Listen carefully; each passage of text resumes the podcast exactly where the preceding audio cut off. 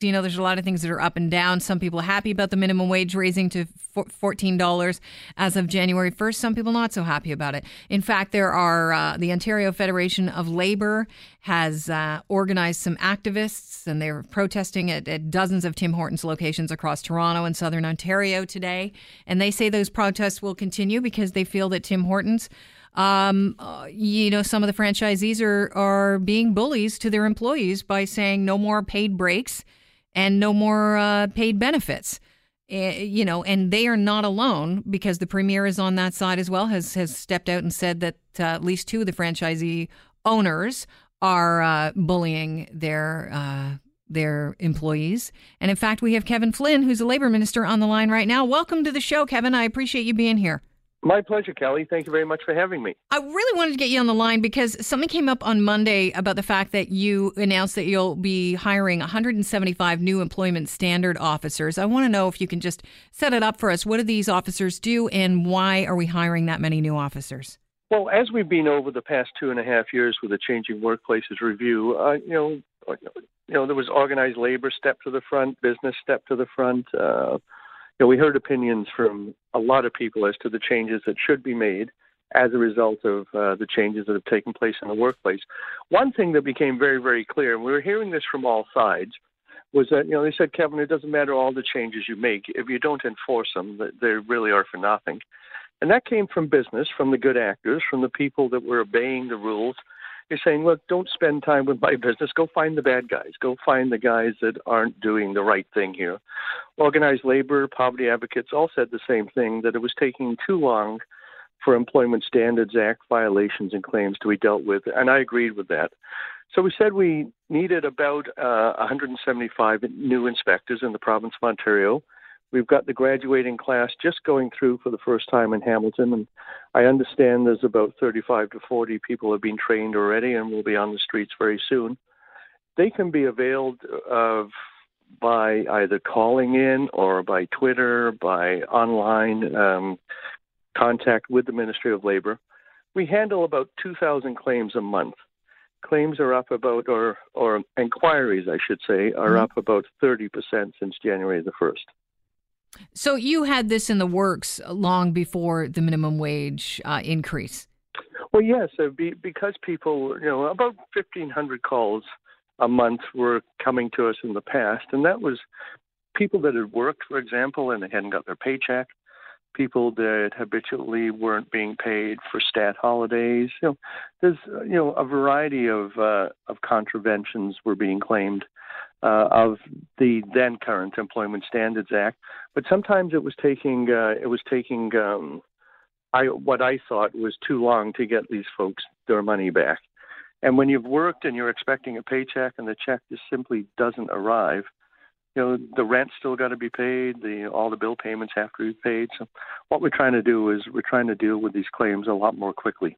I hear that you're trying to uh, make sure that complaints are resolved within 90 days. Yeah, that that would be uh, that would be our um, our initial target. And sometimes Kelly, all it takes is a phone call. Sometimes we'll, somebody will call in and say, "Look, my boss isn't giving me this vacation pay, and I'm pretty sure they should." You know, our inspectors will contact the employer. He'll say, "You know, I'm sorry. I thought I was doing the right thing. I'll change it right away." That's a nice quick one. You know, it gets changed quickly. Others people you you can't help but think that they know they're breaking the law and they're hoping that they're going to get away with it. So we we brought in another uh, you know another set of provisions uh, that would attach a consequence to uh, to treating your employees illegally. And which is that? What is that? Well, it used to be that you couldn't charge interest. For example, if uh, you know if I worked for you, Kelly, and you decided one day to stop paying me, and I kept working, and you owed me a thousand dollars, the most I could ever hope to get back would be that thousand dollars. And if I got it back six months later or eight months later, I'd still only get that thousand dollars, and there wasn't any consequence to the person that should have paid me in the first time. We're saying that we should be able to assign interest to that. Uh, we've increased the fines for any contraventions of the act, the first, second, or third offense. But what we really, really want is compliance. And the vast majority of employers in the province of Ontario decent organizations run by decent people. They just want the laws to apply to everybody. You raised some eyebrows, Kevin. We're talking with Kevin Flynn, the labor minister, on Monday when you announced for the first time the minister of labor can, by law, publish the names of employers who break the rules. And this is something you're very willing to do. So, naming and shaming, what is that going to look like? And can you expand on that? Yeah, I I think that some people have portrayed it as naming and shaming, and some people may even use it that way. Currently, under the Occupational Health and Safety Act, for example, if you're charged with a contravention of that act, what happens is uh, our investigators will go out if they have to, um, if it's warranted, they, they will um, will lay they will lay charges, and uh, and a court case will follow where the both sides can come and plead their case. What we do is we publish the results of that on a routine basis so that any member of the public can go and just see what happened. It's just I think I think it's just a hallmark of natural justice. Uh, what we're going to start doing is exactly the same thing. So we've been doing it for the Occupational Health and Safety Act. And let's say you're thinking about going and working for a company. You can go and you can look online at the Ministry of Labor and you can see if that company is being charged with anything under the Occupational Health and Safety Act. You can also go and see if they've been charged now with anything under the Employment Standards Act violations as well. So it really just is increased transparency. Um, naming and shaming that that wasn't uh, you know, there probably is a little bit of that in there, but that's not the intent, really. What are you hearing uh, regarding violations since the uh, minimum wage was increased, as far as uh, employers go, and you're getting t- you know calls to the tip line? Well, our, our calls are up about thirty percent, but I don't think you could attribute all that to just straight violations. What I think we're seeing there, Kelly, excuse me, uh, it was we're seeing uh, we're seeing a curiosity we're having people calling up and saying, you know, I don't know what the new rules are. Could you explain the new rules to me? I've been treated this way. Is that illegal or is that okay under the new rules? So it really is. You would expect when you bring in some uh, these types of changes, you would expect some increased interest, um, you know, on our lines. So we've increased uh, the staffing there. So our calls are up, as I said, about 30 percent. Typically, we're about 1,500, 1,600 a month. So our calls would be somewhere in the neighborhood of 2,000 calls a month now.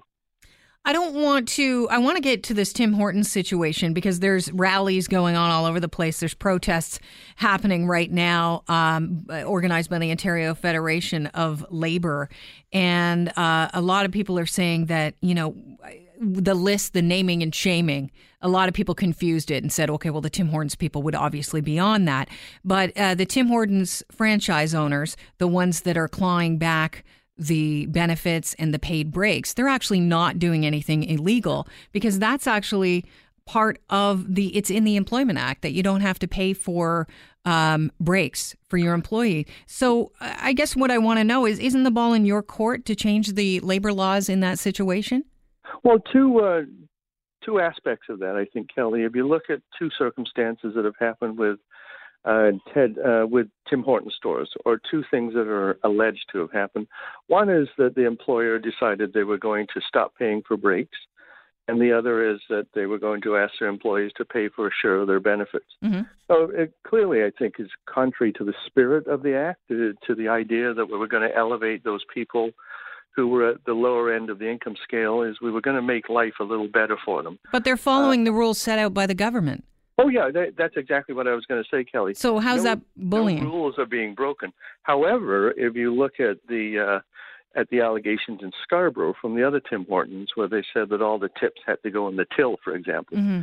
that clearly is illegal. If that's happened, that clearly contravenes the uh, the tips bill which says that the tips are the tips are for the people that are earning the tips. The tips aren't for the owners of the company. But when our premier came out and said she specifically pointed at two of the franchise owners in Cobourg who were uh, not paying for benefits and not paying for breaks, and said they were bullying.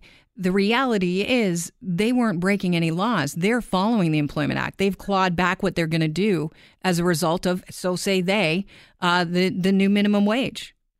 Yeah, what happened there? It was actually the community that brought that to light. I think it was a gentleman that knew people that worked at the store, saw that they'd been issued with a letter and put it online, and the community, I think rightfully so, was outraged. And I thought, well, this isn't any way to treat these folks. Uh, but but if you're allowed to, to treat point, the folks like that, like shouldn't we be looking well, at the, the Employment Act and, and maybe remedying it if, if the government, the current government, thinks it's bullying? Shouldn't we look at changing could, our laws? Yeah, Kelly, it's something we could take a look at. That's for sure. But uh, you know, in the province of Ontario, you you have to give your employees a break. You have to give them a lunch. You can work with them as to how that those uh, those breaks or that lunch is taken, unless you absolutely require them to remain on the premises. Mm-hmm. And that happens for people like nurses, for example. Nurses would get paid breaks because they have to remain on the premises during that break or that lunch. Um, any other employee uh, in Ontario, and you have to think that the Employment Standards Act is a minimum. A lot of companies grant paid breaks. It's the corporate uh, the corporate policy, as I understand it, of Tim Hortons to grant paid breaks to their employees. So it really was uh, it wasn't the illegality of this act; it was the mean spiritedness of this act, and how you legis- how you legislate against mean spiritedness. I I'm I don't know, but certainly has has brought the issue to our attention in a way that we didn't anticipate. We knew that small business would have a challenge with this, but we knew that the rules were fair, that they would they'd apply to everybody, and they we knew they were going to make a tremendous difference to those folks who were at the lower end of the income scale working 35 and 40 hours a week and still finding themselves living in poverty. Are you worried that the backlash against all Tim Hortons locations uh, is going to hurt employees? Well, you know, I there is there is a little bit of that. There certainly I know a lot of Tim Hortons franchisees. Uh, I represent Oakville, which is the uh, uh, headquarters of Tim Hortons themselves been tremendous corporate citizens over the years. You think of Timbits Hockey, you think of they help the big brothers, big sisters out here a lot. Anytime you're having a community event, you need coffee. Usually, the Tim's franchisees are the first guys there. They have environmental days out here. They're, you know, as a corporation, they really are, I think, a tremendous organization that employs an awful lot of people. It appears that something is happening internal to the company between the franchisees and the franchisors. There's a difference of opinion. Uh, to see it impact though on people that are at the uh, the lower end of the income scale, the most vulnerable people, I think is really sad. And Tim Hortons, I think, over the years, been a huge Canadian success story, has taken great pains to guard its reputation. And the vast majority of people that I know associated with Tim Hortons, franchisees or not, are decent people that treat their employees well because you know, the front page of Forbes magazine this month. Treat your employees well, you'll be more productive, you'll be more profitable. It, it makes good business sense. We're talking with uh, Labor Minister Kevin Flynn. Kevin, do you think then, with all that said, you know, about Tim Hortons being good corporate citizens, do you think the Premier went too far in calling them bullies? Because, you know, the optics are she might have been aimed at uh, two uh, franchise owners in Cobourg, but I think a lot of people heard Tim Hortons. I, think she's. I think she probably spoke on behalf of a lot of outraged Ontarians who associated somebody with an awful lot of power, somebody that has um, a lot of influence as a result of their position in life financially, uh, exerting power in a way that I don't think would meet the, with the approval of most people in Ontario, uh, unduly on people that deserved it the least. So I, I think she spoke for the majority view of Ontarians who would think when you see that taking place, you think, well, that, that's bullying. There's no doubt about it. Illegal? Probably not. Well, definitely. It's not illegal because we've already covered that. Yeah, but I mean, uh, you know, if uh, we don't know what's going on in all the other companies as well, but certainly sure. those, those, act, those acts that took place would, would not be illegal. You're absolutely right on the Employment Standards Act, but you know, did they meet the spirit of the act? Was it somebody coming in and telling somebody, "Look, I, I can do this to you, so I'm going to"?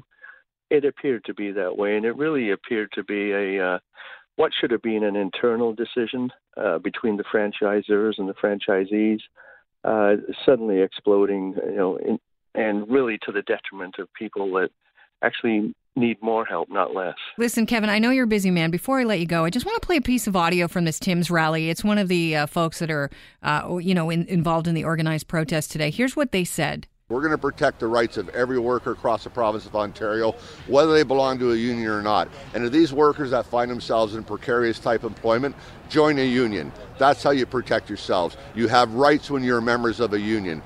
So it seems like there's some union building going on. Do you think people need to join unions to be treated fairly?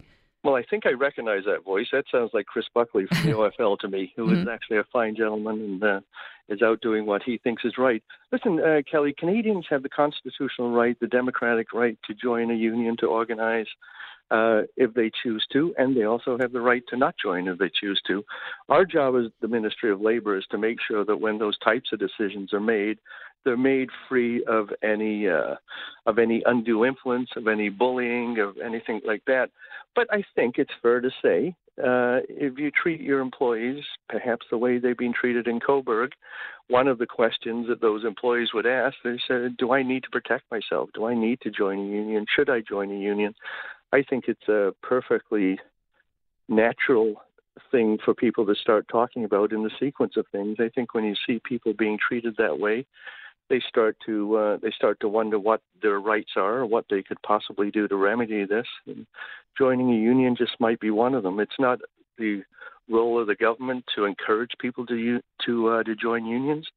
Certainly isn't the role of the government to put hurdles in their way. Should that be their choice, though. Kevin, I appreciate your time today. Thank you so much. I know you're a busy guy, and uh, always a pleasure having you on the show. Thank you, Kelly. I really appreciate it. Cheers.